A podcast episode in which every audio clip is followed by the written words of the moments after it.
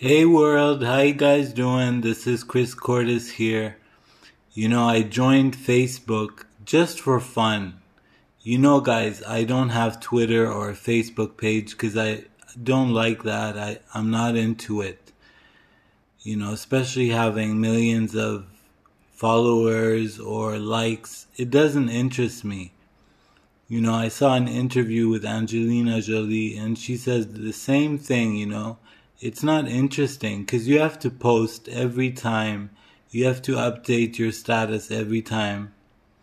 So I'm not into it, you know. I find it quite boring that it's an obligation that you have to post, you know, things on Facebook all the time.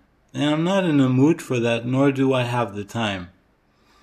So anyway, I joined Facebook just for fun, and there are a lot of freaks out there, but there's some nice people too.